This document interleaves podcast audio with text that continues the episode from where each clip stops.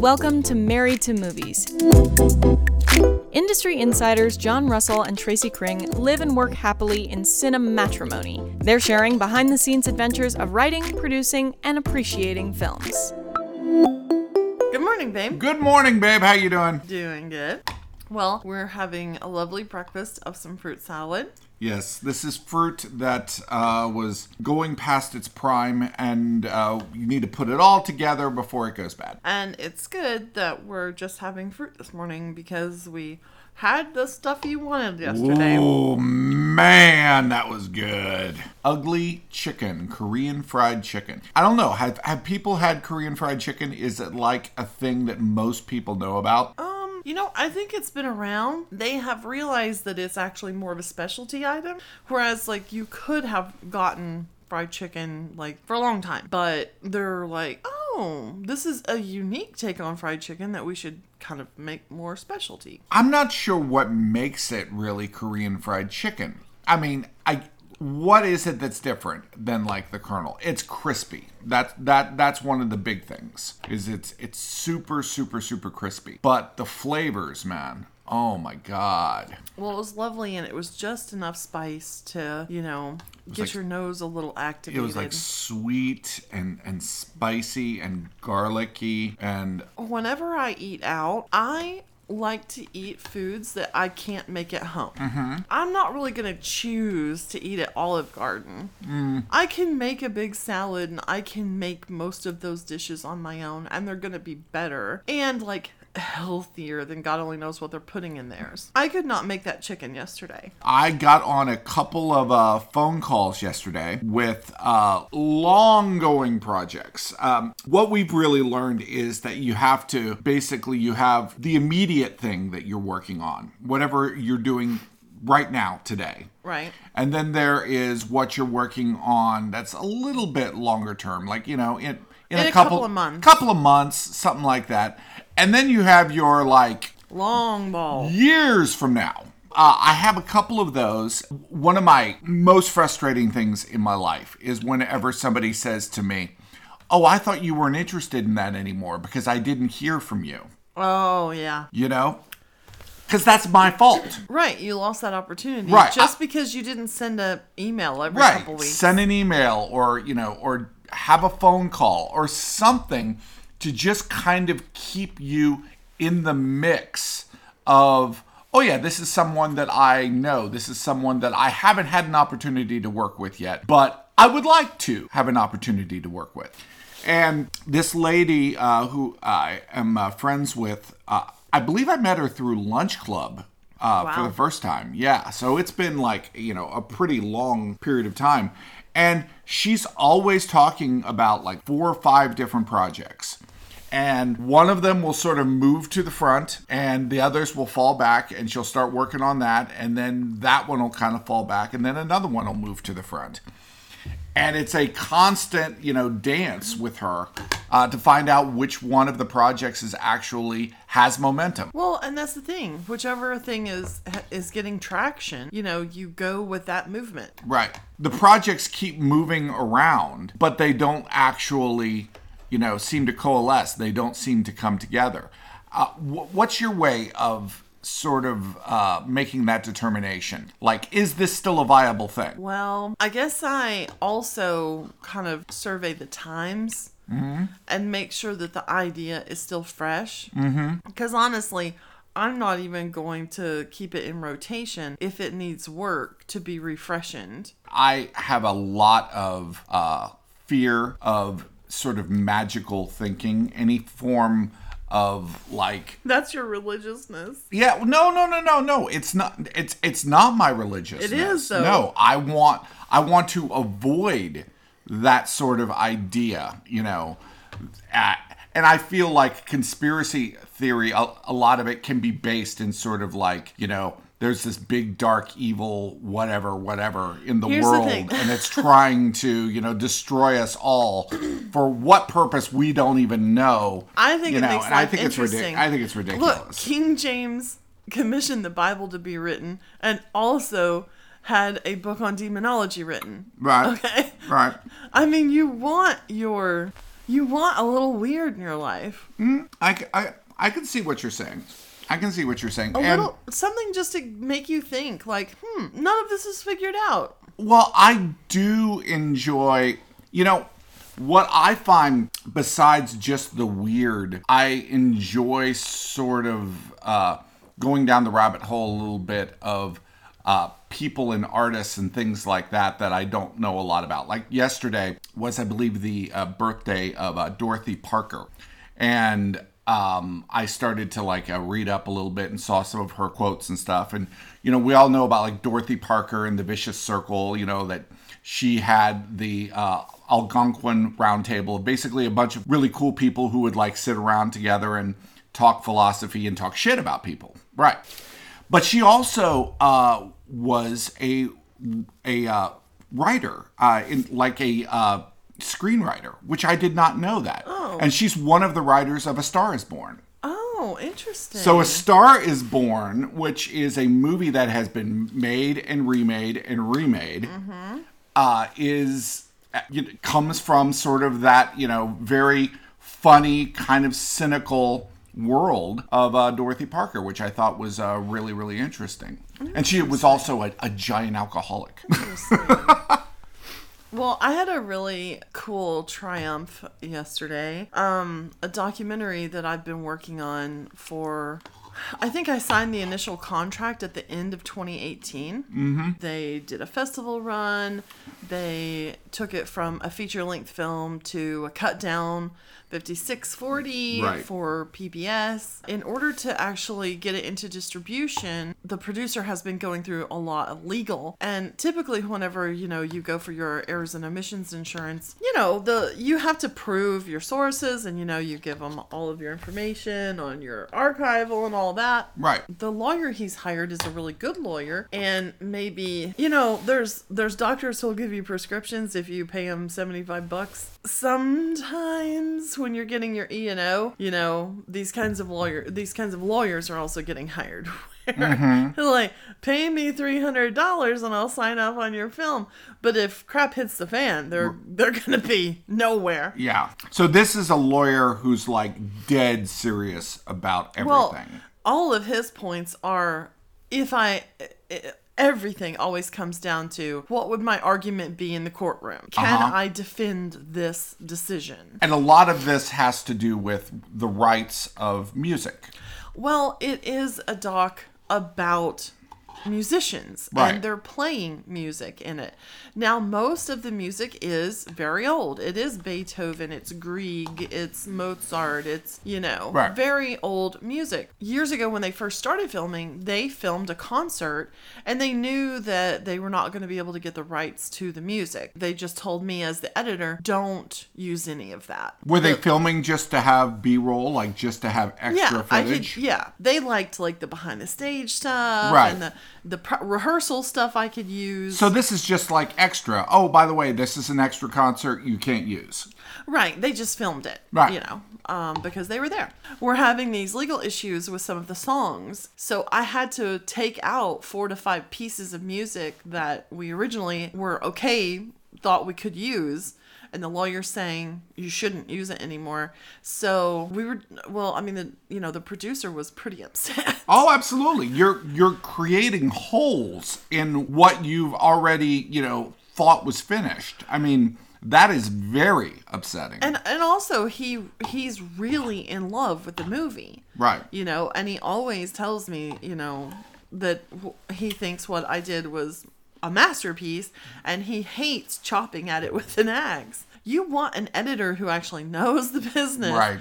who knows who can come up with ideas to help you because a producer may not necessarily have every good idea necessary to get something done Right. so I'm sitting there and talking to him about our options. And I was like, look, let me just take one more pass at all of the musical footage. I had a sequence of all the music. I saw that piece that I was never supposed to use. And um I don't know, it was the perfect style. It was the perfect tone. It was the right vibes Right. because I had four different vibes of music I had to cover. And you asked him, "What is that song?" I said, okay, look, I've, I found a little trove of music, like Right. about 20, 30 minutes of music. It's perfect. Um, what is it? Right. I was just told never to use it. He was like, holy crap. he was like, we actually, because we use this, a piece of this music from like a CD later, Right. we actually secured the rights from the composer and we can use this whole opera. So this whole piece of music that was unavailable to you actually really was available to you now. and it's like saving the movie and, And- he i don't know if he You- cried You told me he cried. well it sure sounded like he got pretty emotional because he admitted he he was just kind of shocked that i had I, I don't know, taken the time or found the solution or whatever. But he was just kind of like very verklempt and like, you know, I had made he had been depressed ever since the lawyer had shut it down, Yeah. you know. And he he was just ecstatic. So that was really cool because that's a win. I just thought to myself, you know, whenever you're competing for gigs, you know, and you're doing quotes and you feel like you have to compete like how cheaply somebody else will do something and it just reminded me of my own worth Right. that not every single editor in the world is going to fight for a project and and foster and advocate and care Well, it it reminds me of like wh- whenever you watch those uh, like World War II or World War One movies or whatever, and they always have like all of the generals that are in the tent, right? And they're all like huddled around a map or something, and they're you know, and they're and they're trying to figure out the problem. They're trying to figure out the battle, whatever. Outside the tent, you have a bunch of soldiers. These are people that are going to do whatever those generals decide to do. You want people that are in the tent, okay? Whenever you are hiring somebody, an editor or an AD or a sec, you want as many people in the tent as possible because they have a vested interest in how this is going to work out. How many souls are we going to save in this battle? A lot of people basically treat everything and everyone like they're just a soldier for them. You know, they're a tool that they use, and you are basically you're in the tent by yourself. right and, and you're looking outside of the soldiers and saying hey i need some help here and they're like Soldiers are like, I don't do that. That's not what, what I do. do. Yes, Just exactly. tell me what to do Yeah, and pay me to do it. And it's like I don't know what to do, you know. But it was really cool because I have been on the project for so long and I have, you know, gone through lots of iterations and lots of fixing things and, Yes. and editing things that are not even the movie. you have to be careful that you don't get so concerned about your daily bread, about like making your money, that you're really not caring that much about, I guess, your portfolio, like what you're creating. Yeah, yeah. I mean, that's kind of a that's kind of a thing you can get into, and and I mean, like you can make money. Like you can absolutely make money, and you can like even if I work on like corporate stuff, I I don't I hate to think that there's some sort of elitism between like you know people who are working on films as opposed to people who are working corporate or people who are working in doc you know as long as you're Completing. Yeah, completing stuff. You're learning new things. You're, uh, you know, taking. You're adding your flavor to it too. right, right. You know, I I remember you did a bunch of uh, uh, corporate work, and it was on uh, wi- dentistry. It, it, it was Yeah, on it was for the dental market. Right. yeah. And but you were really proud of the work because you had learned a lot about graphics and a lot about how to create visuals and things like that through that process. I think I brought a narrative flair to that corporate stuff. It wasn't just some cookie cutter that somebody would churn out, you know, basically a high class PowerPoint presentation. You know, I really focused on bringing story and heart to dry dentistry corporate information. So here's a, a question. Do you have to care for it to be good? I mean, can you just basically despise a project and and still and still make it good? Hmm. I think you can. Okay.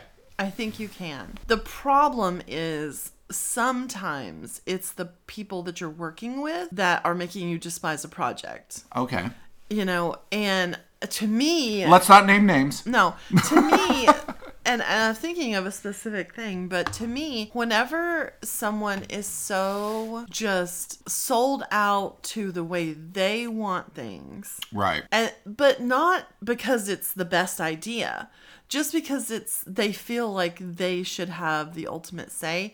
And you're you provide them with options and alternatives and ways to do something interesting and they just they want it their way. Um that can be really creatively frustrating Yeah, just the uh, the notion that if something is not coming directly from my mind, yeah. that means that uh, in some way it's less. well and it's like yeah it's like ego and control Right. it's like uh, Ego is the enemy of art. it's only my if it's if it's coming from me you know if it's my idea that's the only way that this is actually mine which is like so not what filmmaking is. It's collaboration. You know it's 100%. taking other people's ideas and translating them through yourself and creating a new product. I actually worked with a director on a documentary for a while. At the end of it uh, they showed it around and it was not getting a good response. Meanwhile one of my other documentaries was on PBS, and the director tuned in and watched that. So they came to me and said, I saw your other documentary on PBS. Right. It's amazing. Mm-hmm. And my documentary is not. Right. And I have to think that I'm the problem in this. And I want to just hand it back to you and have you do what you would do. 100%. That was exactly the right way to look at that. Thanks to our sponsor, Movie Mode Merch, the graphic t shirt store to outfit you for your next film set. Be the person wearing the t shirt everyone asks, Hey, where'd you get that shirt? Cast and crew alike love these inside jokes and filmmaking inspired designs. Check them out on Insta at Movie Mode Merch. I had all these notions, you know, to make it more entertaining, to make it more, you know, visual, and I would always get shut down. So, Right. you know, I did I did fix it and then they came back and then we fixed it, you know, the rest of the way together. When somebody shows you something and it is in a amorphous state, you know, whether or not it's uh, like a first cut of something, more likely than not, they're going to show you a script and they're going to ask you, here, what do you think of this? What you say at that point is so uh, important because the most useless thing you can do is just say, I like it or I don't like it. I was talking to this guy that uh, asked me to read a script, and I was like, you know, I'm sure that you've got plenty of feedback like, I like it, it's funny, you know. Right. I'm sure you've heard all of that. I'm not going to tell you that. I'm going to tell you the feedback that I would appreciate. Right. The, come, like somewhere that I saw that the character was acting in an inconsistent way. Some Well, questions I had. Well, yeah, there was uh, there was a moment in a, uh recent script that I read where uh, a character said, uh, "Don't give me the silent treatment," and you pointed out that they had already spoken. So it was kind of like it didn't make sense. So you needed to start uh, the scene with the character saying, "Don't give me the silent treatment," and then the other character could speak. Well, don't talk for like two or three pages and then say, don't give me the silent treatment. Right. Say the silent treatment thing first. Or right, or you could just basically assume that those two or three pages happened beforehand, and if you're just like driving around and then you have 10 seconds of silence and then the character says, "When are you going to stop with the silent treatment?" The audience understands what happened.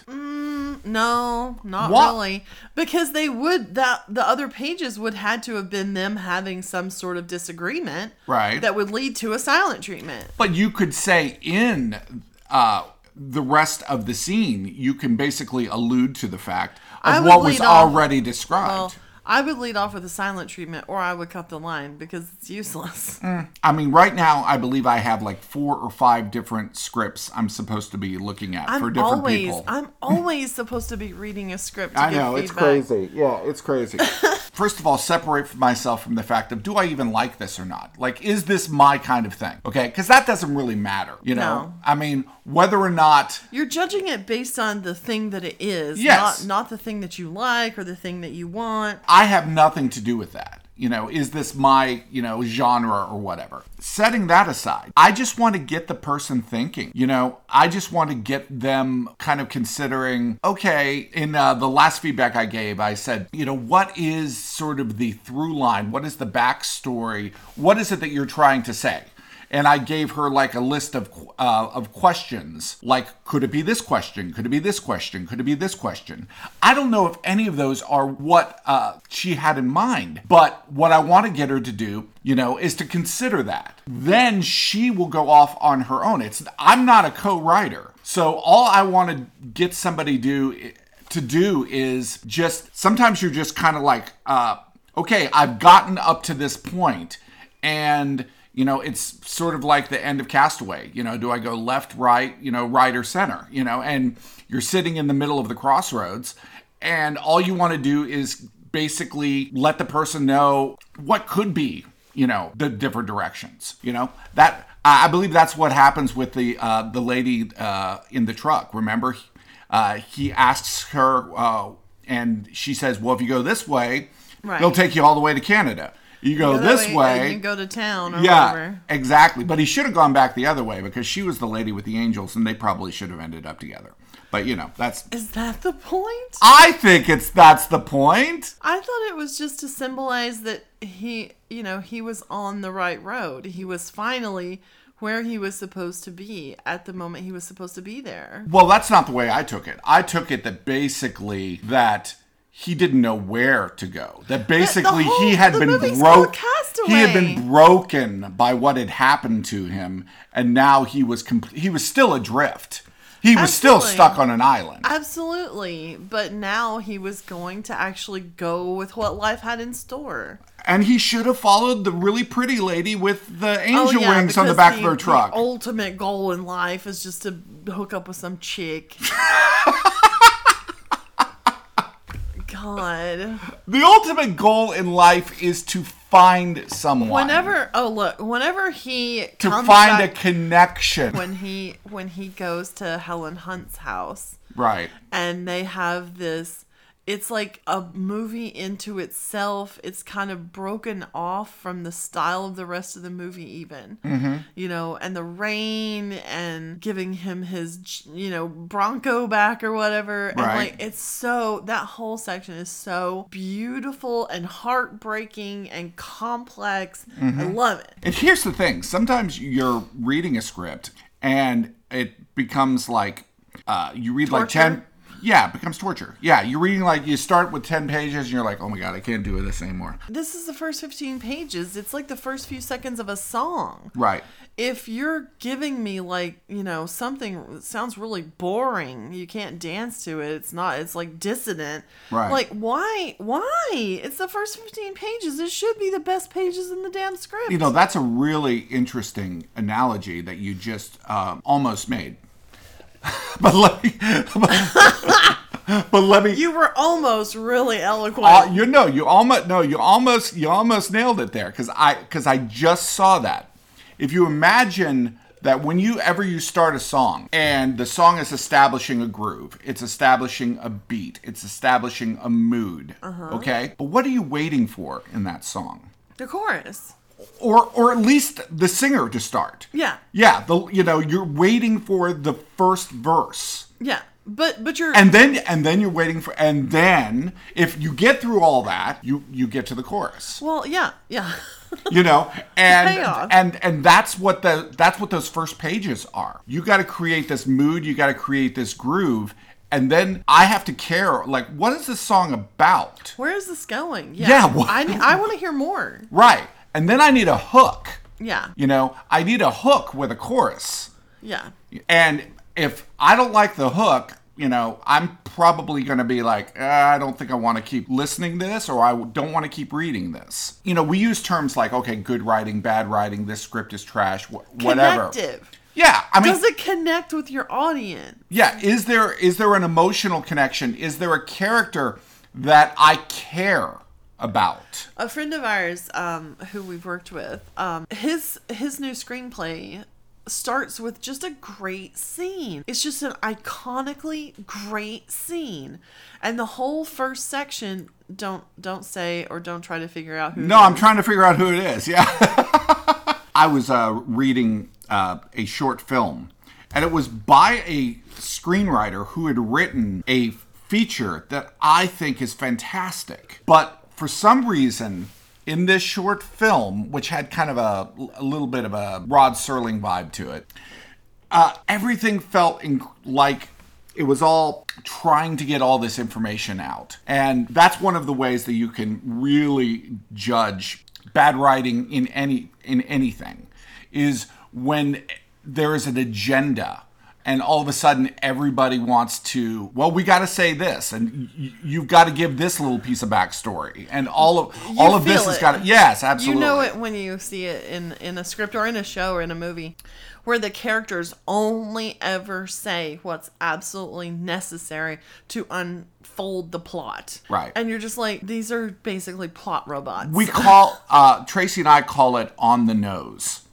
you know well, it is on the nose. yeah it's like exactly We don't call it on the nose. It's on the damn nose. It's on the damn nose, okay? Like a rubber nose for a clown. Yeah. It's very obvious. I also had a call at like 10:45 and um it was uh, a friend and someone that I help, I guess, kind of as a mentor from time to time. Right. Uh, I've also like hired her to work on our sets, and she's putting together a pitch deck for something Right? and she's got a producer and the producer had given her a bunch of notes Mm-hmm. on the pitch deck and i don't know who this producer is but i disagreed with like all of it Oh, geez.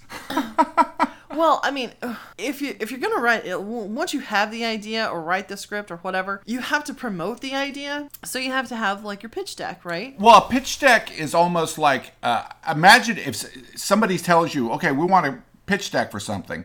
That's like saying we want a graphic novel, okay? And people are going to have different tastes well they of don't what a graphic a novel is. they don't want a novel Yeah, but they want you know they want visuals. They want yeah. Oh, you know, but some people like want more visuals, and some people want more Well- uh, description, and some people you know. The thing is that what what happens, I think, um, is that the pitch deck has to be interesting enough about your idea and the kind of artist you are to make them want to read the thing that you created first. Right. It's like a trailer for Yes. a movie. yeah, it's like it's like everything leads to everything else. You start with the title. Okay, the title that makes me interested enough. Now I go down to Well, the log line. she had been Oh, given- okay, that okay that has me interested. Now I read the synopsis. Okay, that's got me. Okay. The- Who's involved? Are they any good? Right, What right. have they done? And then the synopsis leads me to the pitch deck or the lookbook. You know, so we ran the concept through ChatGPT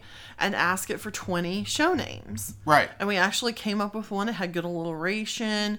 It was it was a cool name. And I was like, look, uh, we don't have to commit to you don't have to commit to the name right this second. Right. We just need something for the pitch deck that's representative. Right. As the project goes, Right. you may decide to change it. Yeah. This is not a marriage. This is just a tentatively titled. Situation. Exactly. So, you know, and and I don't know why this person gave her the advice that she couldn't use pictures from other things because she didn't have the rights to them. Oh man, that's stupid. Yeah, that's really stupid. That's massively stupid. I I've mean, seen I've seen pitch decks for massive films. huge films. And Absolutely. they take stills from other movies Absolutely. to say this is like this is what we want our movie to look like. Right. I, we, we were watching somebody's uh, a reel, and all of a sudden there was like all of this stuff, and I was like, "Oh my god! What they worked with this person and this person and this person and this person," and at the end it said, "No, this was a basically a sizzle for uh, a, a potential of another movie." and I am a Midjourney girl. Okay, I was an early adopter, and I'm sure they all have valid, you know, reasons to be used, but I'm Midjourney, and it was like a really a four three kind of dimension. Right. And I needed it to fill the whole screen. And I have the, you know, the beta test version of Photoshop, which has the generative fill tool now. And I was like, well, you know, th- this comes up a lot. I mean, especially working with archival footage. Mm-hmm. Or, well, not footage because you can't do video yet, I don't think. Um, which that will be the final frontier. Oh, yeah. When you can do generative fills on video. Basically, that's when we have holodecks. Yeah, we have a. So, uh, just the still photos that I was making in Midjourney, I put them over in Photoshop and was like, I just need this image to fill the screen now. Right. So I did a generative fill and I was like aghast. I Right. Could not believe how amazing it was. It made me think of all the films I've made prior to this that had, let's say, like n- photos from the 1940s Right. Mm-hmm. that didn't fill the screen. And you were always creatively trying to figure out a way for there not just to be black all around a photo. Right, right. I, I, I remember what you would do uh, on that particular project you're talking about is you would have a blurred version Well, of the became- photo as the background, and then you put the photo in the middle of it. Yeah, that became like a thing that was really popular on Facebook, or you know, where you would, or or yeah, yeah, like the Dodo, you know, some of those like uh, video, like viral videos. Right. They didn't fill the whole screen because they had been shot in the wrong ratio, so they Right. just blew up and blurred the Right. video behind it. Right. And now, like people are like, they're totally against that. So, um, But now ba- it, it's it's expanding the photo. It's making the photo bigger. It's like that's what it- it's filling all of this space and all of the information in that did not exist. Yeah, and not only that, but like you can replace things. You know, like I was working on uh, some photos that my uh, little sister had sent me from her wedding, where it's like a beautiful picture of her and her father, and her father's crying, but there's cars in the parking lot all in the background. Right. So, boom, refill that and make it trees. There you go. I mean, it's amazing, and I just like was like retroactively going through in my head all the ways I could have been Don't do using it. this. Don't do it. No, and I'm so excited for not only where we're at and all of the things I can apply it to now, but also in the future, knowing it's only going to get better. do not worry about the democratization of art. Do not worry about AI. Do not worry about any of it because ideas rule. Well, and and I think it's cool that even people who it's out of reach for, it could be in reach of now. I love that. I love that that somebody who would have no opportunities, who is has a brilliant imagination, can now actually show that and present that to the world. Yeah, that's going to create more competition. Absolutely. Okay? The playing field is going to be uh, evened out for everybody. So get on your game and get better at what you do. That, you know, and you know, don't be a hater. Well, we, uh, on another podcast, we should talk about like finding the thing you are good at, the thing that's specific and unique to you that you're good at. I think that's a good idea. Let's do that tomorrow. It's hard not to get romantic about movies. Thanks for listening to Married to Movies. Jon and Tracy will meet you for breakfast tomorrow. Thanks to our sponsor, Movie Mode Merch, comfortable graphic tees made by and for awesome filmmakers to wear on set and off. Check them out on Insta at Movie Mode Merch.